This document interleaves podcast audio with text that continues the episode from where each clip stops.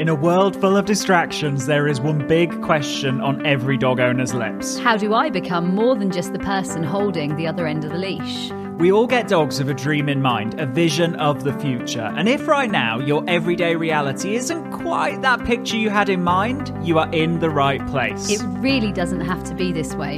You absolutely can and will be more to your dog than just the person who gets in between them and the world. The key is you need to be more sexy. More sexy than the neighbourhood cats. More sexy than the jogger in the park. More sexy than that half eaten hamburger they just found on the floor. And yes, even more sexy than the dog across the road. I'm Tom. And I'm Lauren. Together, we're Absolute Dogs. And you're listening to the Sexier Than a Squirrel podcast.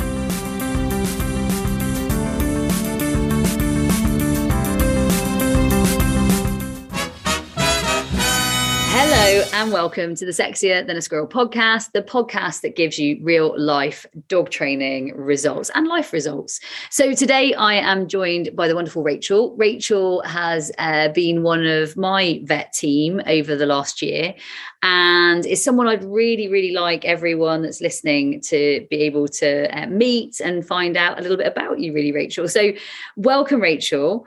I really wanted everyone to hear a little bit about what you do because I think it's pretty special. Now, you are a vet, so I'm going to yep. introduce you as a vet, but I think you have some different interests. So, I don't know if you want to introduce yourself.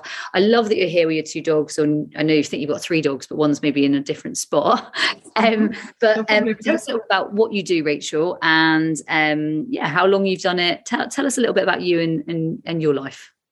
Okay, so I qualified as a vet in the year 2000, and I'm terrible at remembering dates, but I can remember that one because it's pretty pretty special. So I was I was a new millennium vet, and just very briefly, I was going to be a horse vet. Uh, you know, love horses, uh, but just after I qualified, I got a little border terrier, my first border terrier. I wanted a little dog that would run with a horse, would come out on the in the car with me, you know, when I was on call and so on. And just for fun, I started doing a bit of agility. And then Uh-oh. the trainer said to me, Oh, I think she could be quite good. So I popped along to a show and it turned out she was brilliant. Um, I was pretty rubbish, as you know, we all are when we start with our dogs, but she was amazing, just one of those real dogs who could just do it all. Um, and then I did agility for a couple of years. And then 2004, I thought, oh, I will go along to a Team GB qualifying day. I didn't know anything about it but it was free uh, to enter, and I thought I'll go along, get some experience. Bargain, bargain. Lady, my little nutmeg, she won the qualifier, won the small qualifier, and I said, "Brilliant, you're going to the World Championships." and I said, "Ah, right, where, where are we going?" and we were actually going to Montichiari in Italy, and it was an amazing experience. And I think from there, you know, completely hooked. Uh, then I found people started to perhaps bring their dogs to me if they were having a bit of a problem because they knew I understood agility. So they would perhaps go to their vet who'd say, "Oh, it's fine, just don't do agility with them," or you know, just give them painkillers. And they didn't really understand. You know, the dogs just they love to do it, they want to do it, and it's much sort of it's better for them mentally, mentally and physically if they can do what they love doing. So people sort of started coming. And then I think we probably met 2006, Lauren, I'm going to say. Basel, wasn't Crazy. it? Yeah, Crazy. first time, a long time ago. And we were very, very, very young then, of course. Very, very young. Like, very, very, like very, literally not even not even old enough to drive. I mean. No, no, no. uh, and so we jogged along there, and then in 2009, the vet on the team uh, retired. So I, I was then for a while vet and and uh, competitor till Meggie finally retired at the age of 11. bless her from Team GB. And I carried on as Team GB vet until um, just before COVID, actually, when I stepped down to hopefully perhaps get on the team with this super puppy. Um, because my son also is, is stolen the other dog who's not here to run on Young Kennel Club. So, but in the meantime, I've trained in acupuncture and hydrotherapy, and then um, canine re- did the canine rehabilitation certificate with the University of Tennessee, which sounds amazing, but most of it was online. I didn't get to go to Tennessee at all did all the lectures online, but then I did have a 10 day trip to Mallorca, right by the beach, to do all the practical stuff. And then I had to go back a year later to do the exam. So it was tough. It was very tough, but you know, someone had to do it. so that's, yeah, that's me. So my work mainly now is working with uh, sports dogs or injured dogs or lame dogs, arthritic dogs, dogs that are in pain or struggling and getting them well, which is amazing, fantastic. And I get to meet lovely people and and lovely dogs all day. What a great job. You, and you really do um, a, a, very great job. I know that obviously I've like like you said we've known each other since we were seven, and um, and very young, and uh, uh, for me, uh, being able to work with a vet who has sports expertise is really really refreshing, and also someone who understands the sport really from a competitor's perspective. So Rachel, obviously, we were Team Great Britain um, you were my vet when um, we were Team Great Britain, uh, but equally, actually, um, yeah, we, you've recently been my vet in in a in a different capacity, and we'll go on to talk about that in a minute. So, tell me a little bit about: Did you always want to be a vet? Like, was this always something you wanted to do, and did you always dream of doing this? Like working with dogs. We talk to a lot of people who want to work with dogs. We have our pro dog trainer course, talking mm. to people who want to understand more about dogs and dog training, but some of them didn't ever get to do this when they were younger, or some of them did dream of doing it but never followed their passion. Like, how did it come about for you being a vet? Well, very boringly, I, I never wanted to do anything else. Uh, so that made life quite easy as a child. Uh, my mum says, I think from about the age of four, I was going to be a vet. I had lots of animals. Yeah, I just was totally tunnel visioned. I wanted, I wanted nothing else at all. And I'm, there's no vets in the family. Uh, they're all builders and architects and. So, yeah, but no, I, I never wanted to do anything. And your so. partner is your partner a vet? My partner is a musician. He's a pianist nice. and a singer. So, but he did do a bit of agility. I didn't meet him for agility, funnily enough, but uh, he he had the spaniel he sadly lost last year. He had Smudgy Spaniel, and he did a bit of agility. So, uh, and I'm a very terrible uh, but keen amateur pianist and singer. So it sort of it sort of works quite well. And tell us um, a little bit about your dogs and the dogs that you have and the dogs that you work.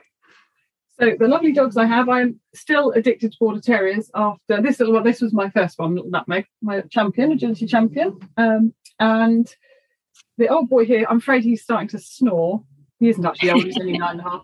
This is Teasel Weasel, and he came along when I still had Meg, and I selected him specially for speed, uh, looking at his shoulder angles, and based on some research we did years ago, actually on the Team GB squad, looking at shoulder angles, leg length, and so on. And uh, he is incredibly fast. Unfortunately, he's not really happy in a show situation. So he's never progressed brilliantly in agility. He loves training. He loves going on training days, training at home. He loves working with me, but he's he's a bit worried in the ring. So he I yeah, I changed him. We do canicross, which was a big thing for me because I I love running an agility ring, but no further. Do you know what I mean? Like yeah, jogging. I agree. So we've taken up running, got running harness with him, and he's done he's done a couple of triathlons as well, where I swum with him, biked with him, and ran with him, and he loves that. He's strapped his mother. He's a mother's boy. So there's him, very fast, but in agility terms, useless. Bless him. Oh. Uh, and somewhere there's a little fluffy, fluffy border terrier, Nelly, who I just rescued. I lost Meg three weeks before we weren't meant to be getting another one. We were meant to be going back to two dogs. And this little border terrier needed a home. She was five months old. I fostered her you know i said i'll have her for a bit. I can't have her for very long. So she's that was six years ago. And she's very sweet little dog um, very willful actually and stubborn sometimes. And she used to she she sort of took to the agility but she did visit the judges a lot and people at the ring eating sandwiches. And the burger van and the treat stand. So for the first couple of years, it was quite frustrating, and then it all clicked. And she's she's come on now uh, up to grade five, but she's not the fastest dog in the world. She's like a little a little clockwork toy running around. so she is now running with my son, who is seven. They are starting their YKC career, and she'll be brilliant for that. You know, she's really reliable now, really good girl. So what I thought I'd do, because you know, got a bit of time on my hands, you know, I decided to breed from the two of them. They're completely unrelated. I did all their health testing and so on, and tried to breed a super puppy, which I hope I've done. This, and this one, this is Stardust, who is oh. 16 months old in training. She's very fast. Um, we'll see. So we'll see what happens. Exciting, exciting. Yeah, it is exciting. Brilliant fun. Brilliant fun. So tell everyone a little bit about the type of vet you are and what you do on a day-to-day basis because as much as i know you do some general sort of vet work you also have some areas you're particularly interested in. And i know that's the reason our paths have crossed more recently. Tell us on a day-to-day basis what type of vet you are rachel. So mostly i would say i'm a yeah i don't how, how would i describe myself? I suppose yeah nearly 100% of my time in normal working hours is, is, canine rehabilitation, I suppose we could call it, or sports sports medicine. But it, it isn't just sports dogs, and actually, it's not just dogs because I'll do cats or guinea pigs or anything, anything that's lame or sore that needs help. Sports guinea pigs. guinea pigs. I've done. Yeah, I've done orthopedic surgery on guinea pigs. Uh, physio. Wow. We've done uh, skunks, all sorts of things. Anything, any literally any animal. Because my other my other slight sort of veterinary interest is exotic animals as well. Because I keep snakes and skunks and spiders and so I've treated stick insects and crocodiles and monkeys and all sorts. But the vast um, bulk of my work would be would be dogs. And so I think yes, if I'm if I'm a specialist in, in anything, it's really sort of diagnosing difficult problems or soft tissue injuries, uh, or yeah, the dogs that are just lame or not right that people can't get to the bottom of and I came at it both, I guess, from the agility world, but also I used to do a lot um, more sort of orthopedic surgery. I don't do so much sort of cutting bones and things now, anywhere near as much, just because of time pressure. But I started from from that sort of angle, and then doing all the, the I was interested in the post-op rehab and how to get them, you know, really fit and strong again afterwards. So now what I tend to do is a lot of watching dogs and putting my hands on them, feeling, just finding muscles that are sore or tendons that are sore and then I think that's the key to it really is, is knowing what everything should feel like and then when there's a problem knowing what tests you want to to do. Because we're, we're so lucky now we have mri scanners and ct scanners and amazing ultrasound scanners. But you need to know you need to correlate it to which bits actually saw. And then if you find something in that area you say yes that is that is significant and then going on to treat that as well. And that's not just me, we work very much as part of a, a, team. So we have a chiropractor and a physio and great nurses and that. And so we all sort of put our heads together to get to the root of the problem. And often there's more than one problem, or there's one problem that's then caused a lot of other problems. So it's trying to work out what's what's the primary problem, what's the secondary problem, and and fixing it, hopefully. It becomes a bit of a workup, doesn't it? And I think that's mm. something that I want our listeners to understand that when you go to whether that's your vet or your physio or anybody else, I think it does take a team sometimes to get to the bottom of something, but also to be able to recover it. So, mm. um, and, and, I will go into a couple of my dogs in a minute, but but I definitely know that it takes a team, um, and I see you as part of um, my team. And I see that the importance of having uh, different sort of team players really on on that team and people that can work together because mm. you do need to work with your chiro and your physio and you do need to sometimes have a reality check as to where we are um, mm. and I think those things are are really um, important so um, in terms of your um, like you work with the um, injury diagnostics, I suppose, and rehab. What sort of um, things? So I'm I'm going to ask you. I think we'll do. Let's let's talk about Tokyo. So mm-hmm. Tokyo, mm-hmm. um, my young uh, two-year-old border collie, fantastic athlete, just like you said um, with Stardust. You've got really high hopes, and you're really excited about like what's coming. And then all of a sudden, I'm watching, and I'm like, "There's a skip there." And the more I watch, the more I find it because you look for something and it's there. So I come to you and um, you diagnose an iliopsoas strain. Um, mm-hmm. And um, that's something that we won't go into crazy detail on, but it's something that is quite common, right? Like it's something you see. Yes. Yes, it's really common. I think it's a really common thing that would come to me, and I think that is because it can be quite difficult to diagnose. So I see, you know, two or three a day, but that's because they're they're specifically, I suppose, finding me because they're yes. they're having problems. Uh, and I think uh, we don't want to go into loads of anatomical detail, but it's it's a muscle that helps um, stabilize sort of hip and the and the back. So it can be injured as a primary injury, uh, but it can also be a secondary problem. So particularly in an older dog, you might be thinking, well, okay, we've got a problem in this iliopsoas muscle, but actually it's because there's a problem in the spine and so on. So it's very much part of the workup is ruling out all of those things and then trying to diagnose iliopsoas injury, which can be tricky um, to, to, to, find. And with Tokyo's, we found on ultrasound, didn't we? But it was a very yeah. tiny amount of damage, but causing a lot of problems because it tends to make them adjust the stride and, and you get this skipping stride, and then that causes and, problems. And I think that was probably the most frustrating thing for me because I'd gone to MRI. I so I'd MRI'd him. I had um, CT'd him. I'd had various sort of professionals work him up and say, "No, he's all good, Lauren." And I'm like, "I know you're saying this, but he's not when I'm looking." And I mean, he's physically gifted. Like he's a really physically talented. He's a mentally ta- he's a lovely dog. To be honest, he's just a lovely dog.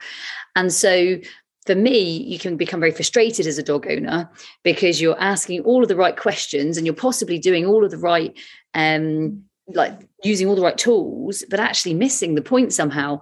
Um, mm. and so uh, you had a look at him we looked at him under ultrasound. I came to you because someone else had said look go to rachel. psoas is is rachel so go and see her.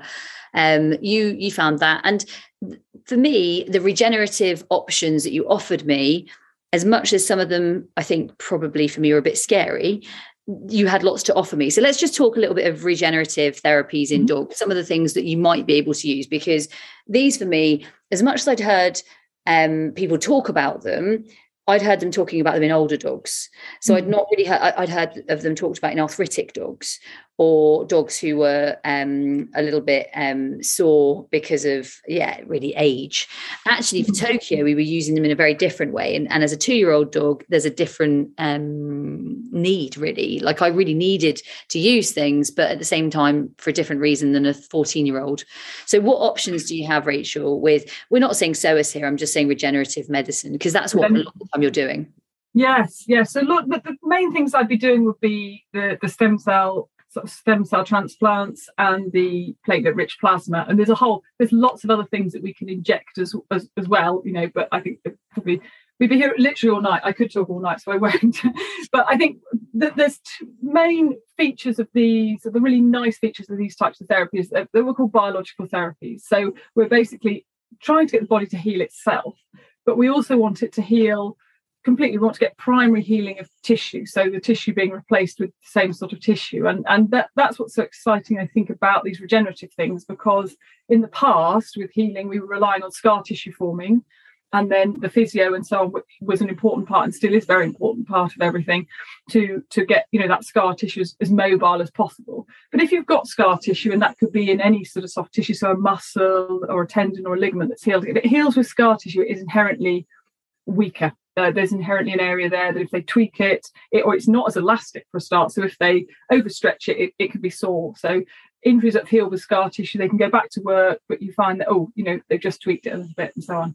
The exciting thing about the stem cells is they can regenerate, so they can turn into other tissue types. So if you've got a tendon with a hole in, um, then what they'll do, they'll you put the stem cells in and they will go and battle the inflammation first, but then they will sit in and become tendons or muscles and it's healed. So, and the nice thing with the ultrasound as well, you can follow that up. So you can actually watch and say, right, it, it's healed, you know, and we know we're ready to move on to the next sort of stage of the rehab and so on. And it's that's still a really important part of it. So I think stem cells on their own, they can be really magical but you'll only get half the effects if you don't do all the work. And you're amazing at that, Lauren, at doing all the homework and and you know every exercise we set you religiously, which is which is great. And it gives you know makes a real real difference as well. It's um I, am a regular pest with questions. I know I'm like, how about this, Rachel? What about that? But I think um I think that having the right input and team it, like you mm. said you can do so much with the regenerative work and then you also need to follow it up with actually looking after the care of the dog at the same time yeah, and getting them moving again because often a dog's pattern, their movement patterns very quickly. So a lot, I know we've chatted about this before, a lot of dogs' movement isn't processed in the brain. So which is why people say, well, I don't know, they still will run off down the field. If a deer runs down, even if they've got broken leg, they're going to run. And part of that is reflexive movement. So that's information goes from the feet and the, the, lower limb joints and so on as to where the leg is. It goes up to the spine and back down again. It doesn't go up to the brain. So there isn't that bit where we would set off running and go, oh, blimey, this is this is going to hurt. You know, I better stop. And dogs don't have that when the adrenaline's up. And it also means that when they get into a way of moving that's different, so with a bit of a skip or a bit of an adjustment stride, it can be quite hard then because that can become almost wired in, like hard wired in, that's the way they move. So you can take all the pain away, but they still move in that way, and that's the that's the rehab challenge really. and that, that me, oh, it's like a I'm I'm almost scared to try because I'm like, oh, what if he does that? Like, I don't want to even see yeah. it. Like, you don't want to see it. And yet, I'll be honest, Tokyo was never ever lame. Really, he was just mm. just this weird intermittent skip when he was going around a wing in in agility that mm. I could mm. see. Um, so it wasn't ever he got up sore or he got up stiff or he got up lame. And yeah, these are things that often pet owners might miss mm. or um, commonly could be missed until they're more of a problem. So they they could get to a more problematic stage, I imagine. Rachel, right? Absolutely. Yeah, absolutely. And I suppose what was nice about Tokyo is I did see him very early, and that's starting to happen. I think more with people. There is more awareness out there, and people come in at an earlier stage. But quite often, yeah, there's a whole succession of, of, of problems, you know, and it's much much harder. And the longer they've been doing the sort of the way of moving, the harder it is to unravel it and unpick it and particularly with all these lovely regenerative medicine options you know the, the earlier you treat them the better really and that's been a change I've been doing for a, good number of years now. And when we first started, because it was quite new therapy, you know, we, we didn't have a lot of scientific data. We were always fairly happy that it, it's a pretty safe procedure, and no, no procedure is 100% without risk or complication. But these are pretty low. We're using, you know, the, the animal's own sort of cells, if you like, to heal itself. But initially, we started with the very severe ones where we tried everything. You know, very arthritic dogs have very severe soft tissue injuries, and we we've been through all the other options we had. We're like, well, we'll try this, and then because of the very encouraging results we we were getting, you then start using it earlier and earlier. And the earlier you use it, the better. I mean, even with arthritis, really, if you've got holes in the cartilage and you put stem cells in there, it's realistic to think they'll sort of fill those in, if you like, and become yeah. cartilage if you've got no cartilage left, there's not it's not going to regrow a whole, you know, a whole joint for you.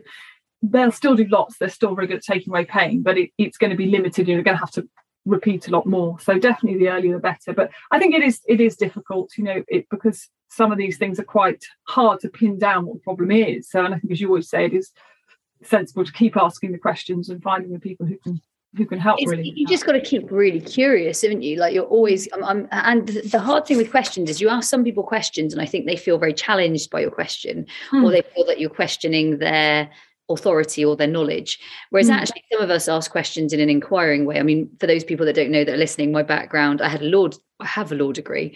So hmm. my law degree, you naturally have a very inquiring mind when you have that sort of history. Your your mind is inquiring and your mind is asking questions.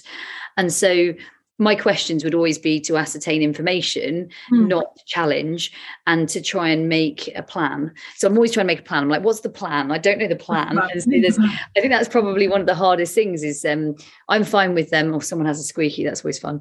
And um, I'm fine with um, having giving dogs rest or giving dogs um, treatment plans or any of those things. But I do want to know the plan. And I think that's quite hard mm. sometimes, isn't it? Because we're working with dogs that actually we don't always know what direction it's going to go in. We know where yeah. we think it's going to go, but. Mm. And that's the commonest thing I get asked by, even by other vets actually in the rehab world. They say, well, what's the what's the hydrotherapy plan for a dog post cruciate? And I say, well, there, there isn't one for any dog post cruciate because they are all different. And mm. yes, you know, a, a ruptured cruciate ligament is quite a common injury. It's yeah fixed surgically. So they're a lot more consistent than some of the soft tissue injuries. And we have a rough idea that at four weeks they'll be doing this and eight weeks be doing that. But they're very different. And what they what they do in the treadmill, some might have water on the floor and some might have it up around the hips. It, it's very individual. So that's that's hard. People want you to say, "Oh, this is the these are the numbers." You're not like that really. But I, you know, I personally I love the questions, I like working with you, because I think the questions are great. And also, sometimes it challenges us to think about things or think about new things, or sometimes people have read something. I did have a lady who'd read about a um, she found a scientific paper on a supplement that can help the stem cells do more and i hadn't i hadn't heard of that and that was really interesting to me and i said oh you know do send me the link and i'm, I'm going to have a look at it and that sort of thing so i love that but i think you're right some people do feel it as a challenge as, as challenging whereas I, I like to always be learning more yeah, no, I think you're very um you're very very welcoming of of questions, Rachel, and I, I appreciate that. I know that again, another supplement um I use and have played around with is just muscle building supplements after um injuries and things like that. And whether they're mm. right or whether they're wrong, I think it's looking into what can we do better and is there anything we can do better. And some things I think it doesn't hurt to try. Other things I think you have to be a little bit more careful. Like I wouldn't just play it play at some things. Now one of the things that you did with Tokyo, um, and we've talked about since really, was shockwave. So hmm. shockwave mm. being another therapy um, that we've uh, had a look at. Obviously, acupuncture, laser. We've talked on lots of these. Uh, just tell us a little bit about shockwave as well, because um, that's another one that for me uh, it feels a little bit more new to me. Hmm. it's very new. It's, it's very. It's not. It's not new in the human world, and it's much more commonly used in the horse world actually. So more horse vets or physios perhaps would have it, but there's not many places at the moment offering it for dogs. Uh, I think it's a bit of an off-putting uh, name actually because people shockwave sounds a bit like electricity or shocks, and it isn't that at all. It's sound waves. So it's it's basically the shock is a is a sound shock. So it's like a little sonic boom yeah. Uh, the night shockwave uh, it falls in the category of electrotherapy, so people may have heard of laser or ultrasound.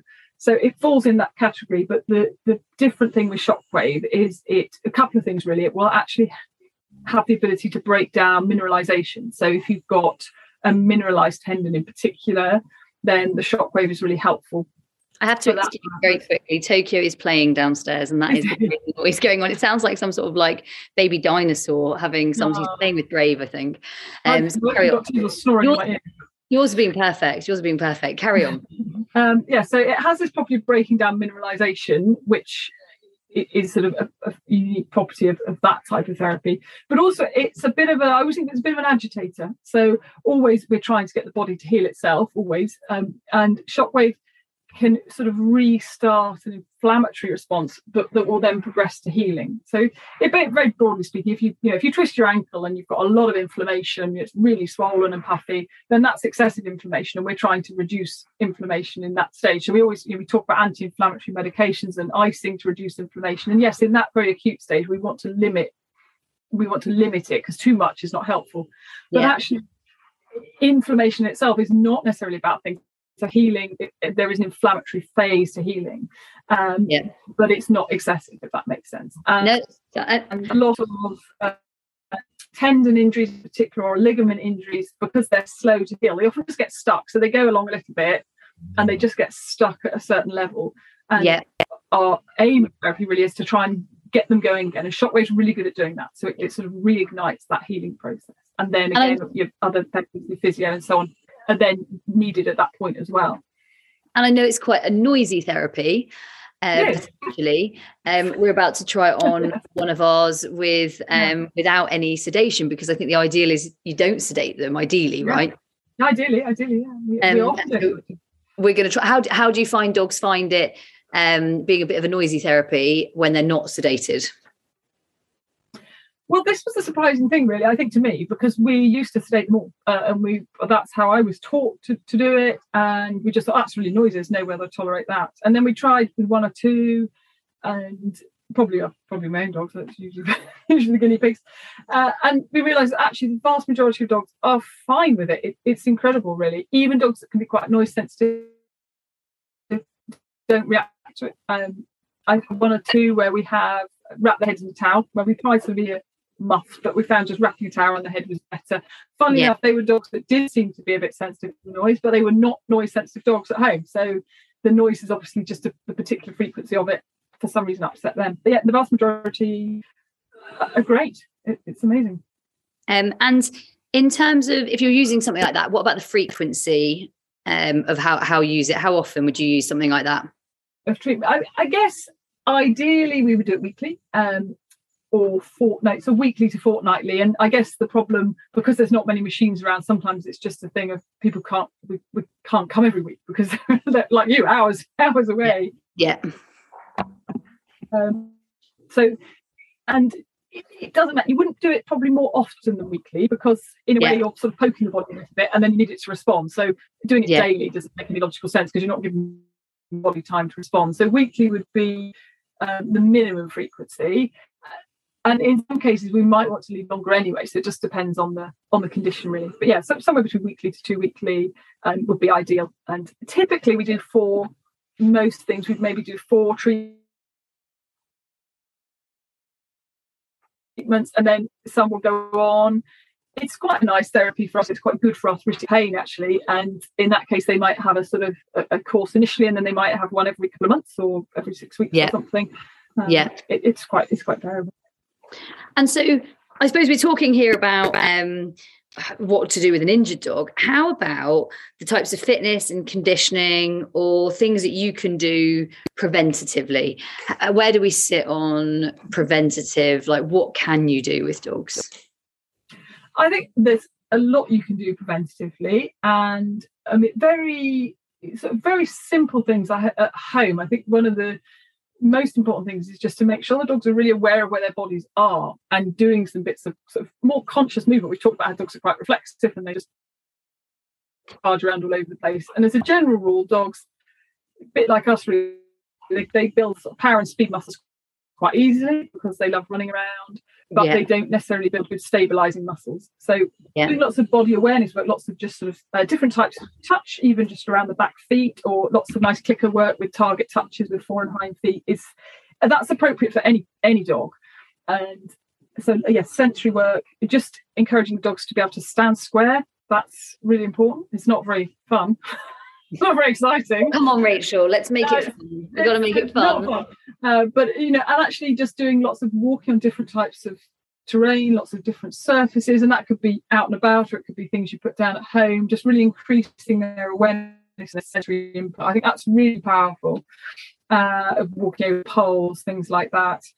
Beyond that, I think it does get difficult because what you need to achieve with dogs or what you're which bits you're trying to strengthen is really quite different with different dogs. So if you are do have a dog that you're heading for some sort of sports career, even if it's only in fun, you know, it, I think it really pays to get them assessed quite early on and get get a specific program because generally dogs, I mean, they're, they're hugely different, aren't they? Dogs, you know, in their um, body shape and characteristics and so on.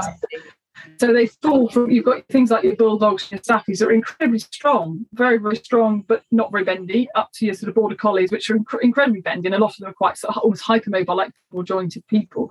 So with um, this thing that I've bred, you know, she's she's very, very fast. She's she's very um, for a border very long in the back, and she is very bendy and you know very, very flexible. So with her, I'm definitely working on stability exercises, yeah. building up her postural muscles so she's got the strength to support that uh, as she yeah. leaps around like a loony. So that's important for her. Teaser, when he was young, and this may be something to do with how he was in the womb, perhaps his birth, I don't know, but he never used to use his left leg as strongly as the right. So he wasn't lame or anything, but there was an imbalance there. Wow. So that obviously concerned me greatly. And he actually was weaker down the inside of his leg. So we needed to strengthen those muscles. So when he was young, he spent a lot of time walking around with a poo bag on his foot that made him pick his foot up, the one foot up, and get stronger. And actually, we've never had any problems with it at, at all. So it did work. A friend of mine um, said she always says that you have to be really creative when you work in rehab. And obviously, we've had yeah. um, a spinal case. We've had a dog with an ANNPE, um, which is obviously um, fairly difficult to manage i found at, at first. And so yeah absolutely mm. um, you you become creative. A poo bag on their foot yes. A poo bag and could be quite simple quite simple things. Yeah so i think there's a lot of sort of kits out there for fitness and conditioning for dogs which i mean it's great. It's great that people are aware of it and people want to do yeah. it but i think it can be a little bit dangerous to just sort of follow a, a program because they are they are different and what you might need to achieve might be different as well. So uh, generally we're trying to achieve balance we're trying to achieve a dog that can hold a nice square stand yeah. that moves nicely but as i say it might be different things that we need to do. But as a general rule doing any sort of sensory work or just walking them on different surfaces just walking at different speeds as well. So if you are lead walking it's easy yeah. to get into a rhythm which is probably comfortable to your walking speed yeah. but actually consciously walking slower and actually making the dogs walk so if you've got a sort of medium size and upward dogs uh, they're going to be probably trotting most of the time and actually slowing down so that they walk yeah. is really beneficial because in walk each leg moves independently so it's yeah. quite a different way of walking to trotting and it does work the body much harder uh, you yeah. know, little dogs can often be sort of almost cantering along all the time, so you have to walk very slowly. With them. Blink, Blink, you had to really teach her walk. She had to wear a head collar and a lead because mm. you just couldn't stop her like cantering everywhere. On a harness, she was cantering. She was just cantering. I was just like, mm. I needed to slow her down. Like she just, mm. she wanted to elevate everywhere. Mm. And then we have the whole debate about dogs pace, you know, dogs that pace. So they move both legs, front and back leg on yeah. the same side instead of trotting. Yeah. Some people think it's always abnormal. Some people think it's normal for some breeds, but it, it's I think it, it's something almost certainly to do with the speed of the person who's walking with them as well. It, you know, sometimes just it's between yeah. the trot and the walk, and, and they find yeah. pace easier. But it's yeah. it's better to encourage a proper trot, but then you might have to be you know, running, yeah, or walking very slowly. Right. Yeah, no, I mean, again, I own a classic pacer, literally. She's called Classic, and she's very, very pacey. She's very like wooden spotty dog, sort of like one that side, mm. that side, that side. And and it's a challenge. It is definitely mm. a challenge. And it's something that I think she came out of the womb doing. Like she yeah, I, I, that's my personal opinion. I think some dogs do it, they find it and breeds. Is, is, it a problem? I don't know. You don't have any it's, yeah. it's a hard get it's hard to assess dogs at pace, I would say, yeah. for, for lameness. You're like, oh, definitely. definitely, definitely, definitely. More, more, research needed, as we often say with these things. And so, um, I suppose for anyone who's listening to us, Rachel, for anyone who's out there and thinking, oh, I'd love to work with dogs, or I know that we inspire so many um, people to either rethink their career or um, start again, or really, like we have some very young listeners as well who'll be coming up through and thinking, God, this sounds amazing. For anyone that's considering mm. working with dogs, or for anyone that's considering working in these areas, how would you um, what, what what advice would you give? How would you suggest they maybe um, went from here? Like, what would you suggest they maybe did?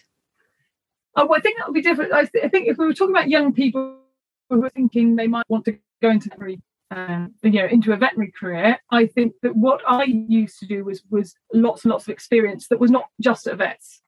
So I think people think, oh, I must go. It's important to go to a vet for work experience because you might find you you hate it or you can't stand the sight of blood or something. So important to find that out really before you get Definitely. to very important. But, uh, you know, lots of experience experience around farms or horses as well because unfortunately at the moment you can't specifically be a dog vet so you have to do everything on the course yes. and they yeah. look for that sort of experience and kennels I, you know, I used to work in the kennels and I just was used to handling lots and lots of dogs. And I think that's that's probably a good experience for anybody going forward. So yeah, if anyone wants to, to consider a veterinary career, I think it's just sort of broadening your mind and, and getting as much different sort of experience as possible. That that's why I, I always still still do a lot of exotic work because I've kept a lot of exotic animals and I've been to lots of clubs and talks and so I know what's normal and I think that's the thing to, to find out what's abnormal you need yeah. to know what's normal so yeah. that I think would be the top advice for that if people are wanting to retrain into the rehab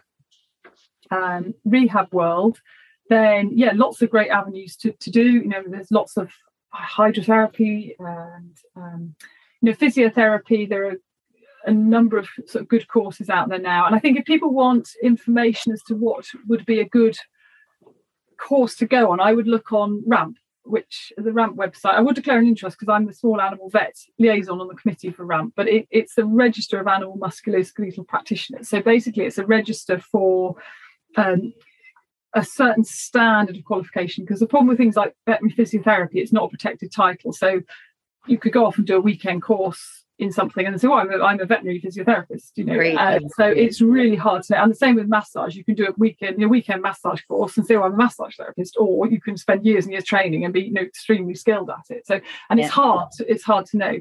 So that's the idea behind Ramp is that you can. So if you look on there and there's they have all the courses that they recognise which work to a really high standard. So that would give people an idea where to look, what would be a good course to to, to think about going, yeah. and that covers you know physios and chiros and osteos and things as well. So it, it, it covers a broad range of people are, no that's really that.